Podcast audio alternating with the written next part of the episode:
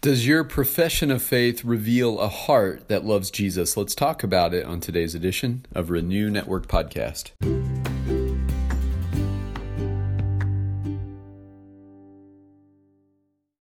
Good morning, my friends. It's Friday once again, and uh, we made it through another week. Today, we are moving on in our study of 1 Corinthians. We're finishing chapter 16 and finishing the letter uh, as we study together verses 19 through 24 today.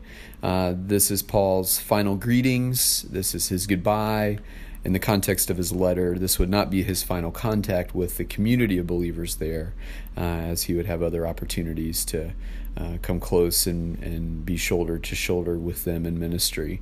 Uh, we know also that this is not his final letter to them, as there is a second Corinthians, which meant Paul felt uh, prompted to uh, offer additional instruction and correction and encouragement. Uh, but today, our task is to uh, look at verses 19 through 24 and unpack uh, these verses, and uh, we'll seek to glean what we can uh, from these verses as we close our study.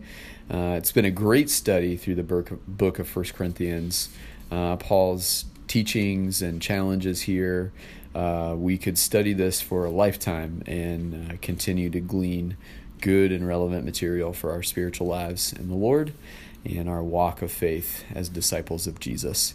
Uh, but today we'll uh, we'll be wrapping up. So before we get into the text, let's go before the Father. Heavenly Father, we love you today. We thank you once again for your faithfulness in seeing us through another week. Lord, we come hungry and ready Prepare our hearts to receive what you have for us as we study your word together, Lord God. Tune our ears to the sound of your voice. We really do uh, want these words to grow us and challenge us so that we might uh, become fully mature disciples of Jesus Christ. Uh, we give you thanks for your word and for its powerful instruction, the way it leads and guides, comforts and encourages, convicts and challenges. Lord, your word is an unending resource for us on our journey of faith. And we give you thanks in Jesus' name. Amen. All right, these are Paul's final words to the Corinthian church in his first letter to them. Uh, in 1 Corinthians 16, verses 19 through 24, Paul writes The churches in the province of Asia send you greetings. Aquila and Priscilla greet you warmly in the Lord, and so does the church that meets at their house. All the brothers and sisters here send you greetings. Greet one another with a holy kiss. I, Paul, write this greeting in my own hand. If anyone does not love the Lord, let that person be cursed. Come, Lord. The grace of the Lord Jesus be with you. My love to all of you in Christ Jesus. Amen. It does sound like the closing of a letter, doesn't it? He's wrapping up a few things, a few final encouragements, a few final words to them. Um, first, he talks about uh, greeting being sent to the believers in Corinth from the leaders of a house church. These people were named Aquila and Priscilla, and they had a healthy, vibrant church meeting uh, out of their home. And all of the believers there sent their greetings as well. Now you can see this mutual love and admiration that exists between the churches uh, and all these other places. And, and as Paul has touch points with the leaders of these churches, uh, they're sending on encouragement and love to their brothers and sisters in other places. And that beautiful way that the church functions in love uh, continues on today as we think about our brothers and sisters in all kinds of other places across the world, in uh, the church in Africa, in places like Uganda, where the Holy Spirit is on fire and just doing a marvelous work, uh, the church in war torn places, the church in communist countries like China, where it's not always safe for true believers to worship the Lord Jesus Christ in a public way, where it's not safe for them to evangelize or to hand out Bibles or to witness to people about their faith. And much like the people in Aquila and Priscilla's home church, if we had the chance to send our brothers and sisters greetings, we would let them know that we love them and we're proud of them and we're praying for them for encouragement so that they would carry on in the work of Jesus. Uh, we have it so good here in the West. Our rights are legally protected, and uh, the kinds of persecution we face are entirely different than the church scattered in other places, uh, particularly uh, the church uh, in places where there's active persecution uh, by governments and other religious entities. And so uh, I really resonate with the love that this church is sending on and the greeting that they're sending on. Um, and Paul says, All the brothers and sisters here greet, send you greetings. Greet one another with a holy kiss. Now, that was a custom that was part of their uh, fellowship uh, in this culture, and probably not un- an unusual act in this culture of uh, as you're in, greeting and embracing someone, uh, offering them a kiss on the cheek as a symbol of uh, your connection and your uh, friendship. And so Paul encourages them to greet one another with a holy kiss. Um, Paul takes ownership for the writing of this letter. In fact, in verse 21, he says, I, Paul, write this greeting in my own hand. This was a letter that Paul himself uh, penned. Now, uh, whether Paul, because of uh, some questions we, we have about the health of his eyes, was physically able to pen this letter or what someone was there scribing it for him, Paul is saying, These are my words sent to you as the Lord has led me.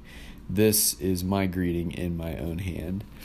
Um, in 22, Paul opens the door to a challenging teaching, and it's one we have to unpack.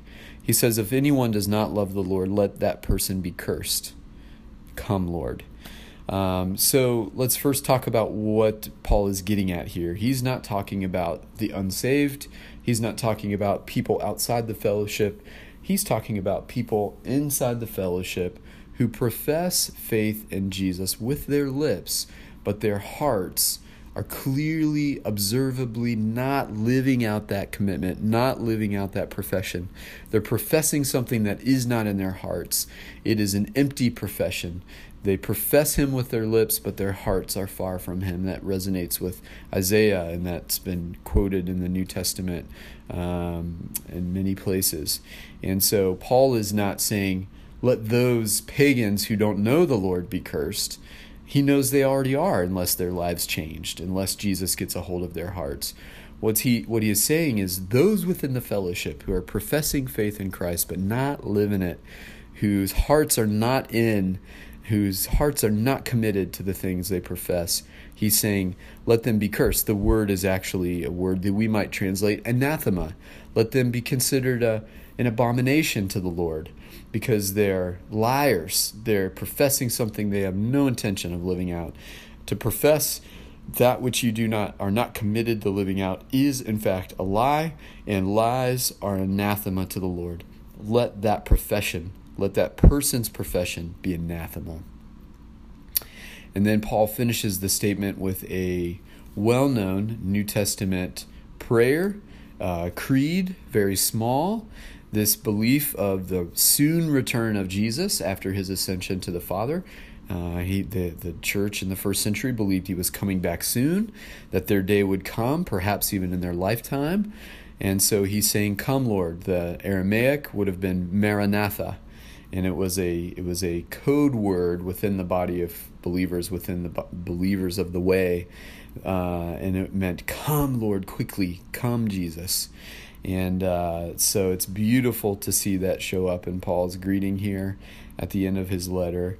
Uh, was a word of encouragement. It was saying we are in this together. We are believing jesus is coming back soon. Come lord and uh, rescue your church finish the work. And uh, what a beautiful uh, thing to add to this greeting. Paul closes in typical Pauline fashion in verse 23 The grace of the Lord Jesus be with you. Often in opening or closing a letter, he would say, Grace and peace. Uh, and so he's closing in a very typical way. And then his pastoral heart comes flooding out in verse 24. My love to all of you in Christ Jesus.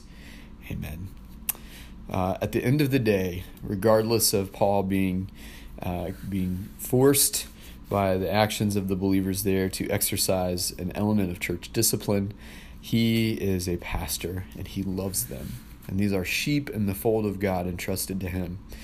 And at the end of the day, he wants them to know that he does love them. And he sends his love in the Lord to them as a way of encouraging them to know that He is still with them and He's not given up on them. And so I think it's so important, my friends, that we too remind each other of the love that we have for one another in the Lord Jesus Christ, to encourage one another, to spur one another on to stay at it so that we would not give up in seeking the Lord and doing His work in the world and serving Him and witnessing for Him.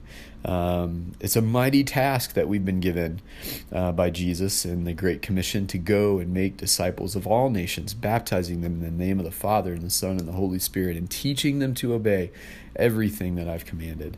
That is a mighty task, and it is not one that we can do in our flesh, it is not one we can do in our own giftedness. It requires that we are empowered by the Spirit of God to carry out the work. And I want to encourage you with that today. Maybe you're a little road weary. Maybe you're feeling like you've been hitting a lot of brick walls with the people that you've been sharing with and witnessing to.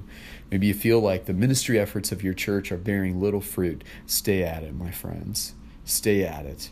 And may we continue to love and encourage each other in Christ uh, for the sake of the kingdom. God bless. Thanks for listening today. And I hope that this uh, study and these words will continue to resonate in your hearts as you consider them today. God bless.